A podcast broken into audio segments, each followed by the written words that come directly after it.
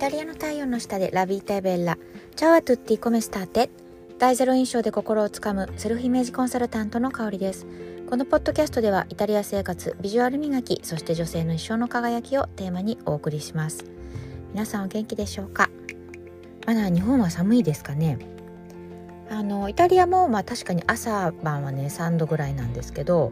日中は、えー、15度ぐらいかな。13度15度ぐらいまで上がってなんかこう日も伸びてきてですね。あちょっと春かなっていうような感じをね、えー、あの感じている今日この頃なんですけど、うん、なのであのそうウィンドウとかももう冬物はだんだんこうなくなってきて春のからそれこそよく見かけるのがラベンダーとかね。あとは、え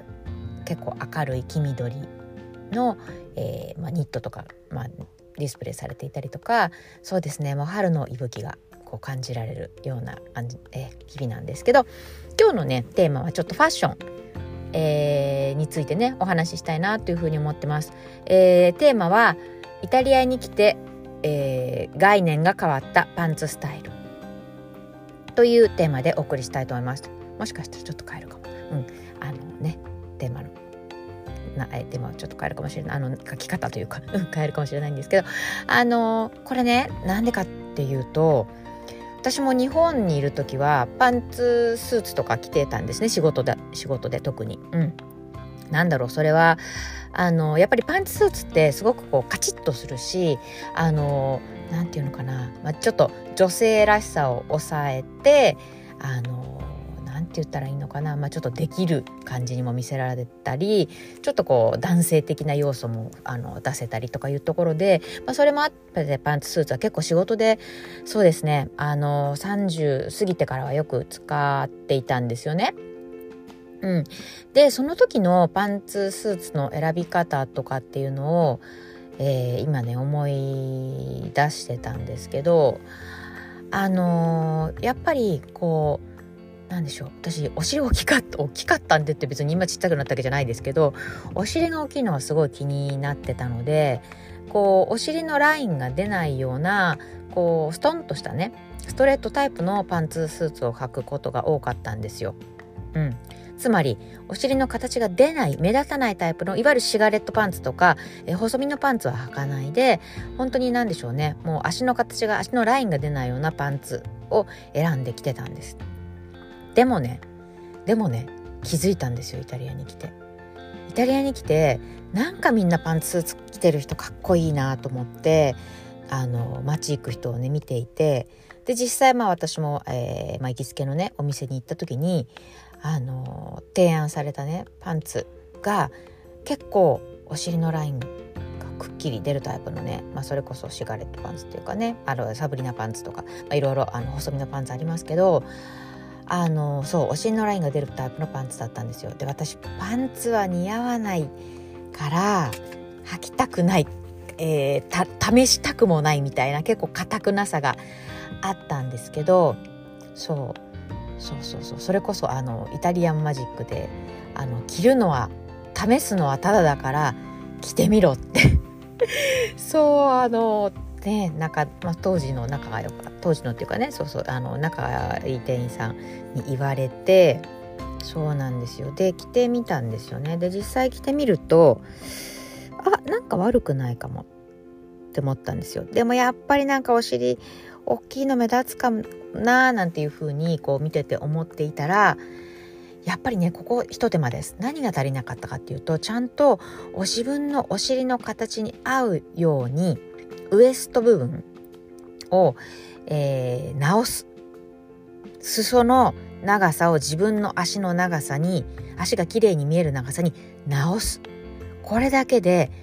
もうパンツスタイルの概念がガラッと崩れましたね。ガラガラガラと。うん。そう。似合わせることができるんですよ。それってねあのじゃあウエスト緩かったらベルトであのギュッてこうね絞ればいいじゃないって思うかもしれないんですけどベルトだけじゃダメなんですよね。うん、ベルトでなんだろうこううんある程度ねこうごまかせるっていうかそのパンツの形をねあのちょっと体に合わせるっていうこともできなくはないけどでも本当にパンツの形が綺麗な人たちみんなやっぱり直してますねウエストとあと丈。自分の体というか足に合うように足の形に合うように。そうすることであのパンツスタイル苦手だなって私みたいにももが太いからとかお尻が大きいからって言ってパンツスタイルを敬遠してた方。うん、あのそういうねあのちょっとしたおないしですっごく素敵になるのであの私みたいにパンツスタイルを敬遠したり方すごいもったいないですしやっぱりパンツスタイルってあの自分の例えばいつものスタイルをちょっとねあのかっこよくも、うん、あのマスキュリンタイプにも見せられたりとかしてあのシーンによってはすごく活用できるアイテムなので是非ねこのあのちょっとしたひと手間をね、えー、加えてみるっていうことを次あのパンツをちょっとトライしてみようかなっていう気持ちになったら是非やってみてください。あの本当に変わります。うん。なのであのねその点どうどうやったらあのねお直しすればいいのっていうのわからない場合は本当にあのお店の方とかねやっぱりそのお直しの技術技術というか、まあ、お直しの、えー、どういうところを詰めたらいいかっていうの分かってるので、うん、分かってると思うので相談したりとかねしてみるのがいいんじゃないかなというふうに思います。ぜひ、えー、そうこれからね春になってどんどんどんどんあのコートも脱いできますし、えー、そう体のラインがね見えるようなあの服装になっていくと思うのでね是非ねこのいい機会に、えー、パンツスタイルトライしてみてください。ということで、えーそうだ。今日はお知らせ、最後にお知らせです。えっ、ー、と、3月の11日に東京で、えー、イベント開催します。はい。あのー、また、そうですね。そんなにあの、大人数ではなくて、えー、そうだな、多くても10人かな。うん。あのー、とにかく私は一人一人、あの、ちんとお話できることが目的なので、えー、そうですね。そんな感じでパーティーを開きたいと思います。この今回のですね、パーティーの趣旨はですね、えー、趣旨というか、まあ、テーマは、えー、5年後の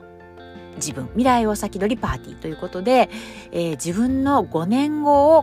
考えたスタイルで来てもらいたいなというふうに思います。まあ、なんでね、このテーマで今回開催しようかと思ったかというとですね、あの、やっぱり人って変われないし、あの、例えば、あの、理想の未来とか、あの、自分の、えー、やりたいことをあのやろうとかいうふうに私はあの日々言ってるんですけどそのやりたいこととか理想の自分とかっていうのは今の自分のえー、思考キャパシティの中での選択肢なんですよ。つまり自分の想定外のことは夢を見れ夢も見れないわけですよね。例えばですよ例えばなんだろうなあえー、っと私の経験で言うと今まであのまあ、実技なのに行ったことなかったギリシャに行ったことなかったんですよね。で、まあ、あの、イタリアって食も美味しいし、綺麗なとこいっぱいあるし、なんか別にわざわざギリシャまで行かなくてもとか思ってずっと行ってなかったんですよ。10年以上。うん。で、行ってなかったんだけれども、友達、ファミリーが誘ってくれて、まあ、便乗して、ギリシャに夏に行くことになった時に、あの、すっごく自分の勝手に想像してたギリシャのイメージが、いい意味で崩れましたね。うん。あの、南だからやっぱり人ルーズなのかなとか、まあそんなご飯も大して美味しくないしとか、なんかいろんな先、なんていうの、先入観があったんですけど、実際行ってみたら、もうさ、なんでしょう、サービスも素晴らしいし、あの、心遣いも素晴らしい人多いし、うん、あの、お料理もなんか美味しいギリシャ料理の発見。あの、あのフェタグレカって、あの、いわゆるフェフェタチーズとかだけじゃなくてね、本当に美味しい料理ってどんどんあの発見できたので、やっぱりね、あの、自分の想定外のところって実際行ってみないと分かんないんですよ。うん。そうで、まあ、そういう経験ってやっぱり海外に行くとあの比較的簡単にできると思うんですよね。見たことのない世界を、えー、発見するっていう経験。でも、まあ、例えばね、今海外にすぐ行けなかったとしても、あのー、なんでしょう。私が逆にイタリアから、その、うーん、思考を広げる。うん。話すような話ができると思ってるしそういうところに来る方違う自分といつも会ってるような人と違うタイプの人たちと会ったり話したりすることでまた自分のね世界っていうのが広がるんですよね。そして、まあ、今回あの会場と考えてるのがやっぱりあの普段そんなねあの毎日行くようなとこじゃないっていうか、うんまあ、非日常空間を選んでいます。もう今回あの絶対妥協しないで今回というか毎回なんですけど妥協しないで会場を選んでます。うんで、うん、やっぱりそういう非日常空間で、あのー、ちょっとね、まあ、いつも自分が体験してないような空間で、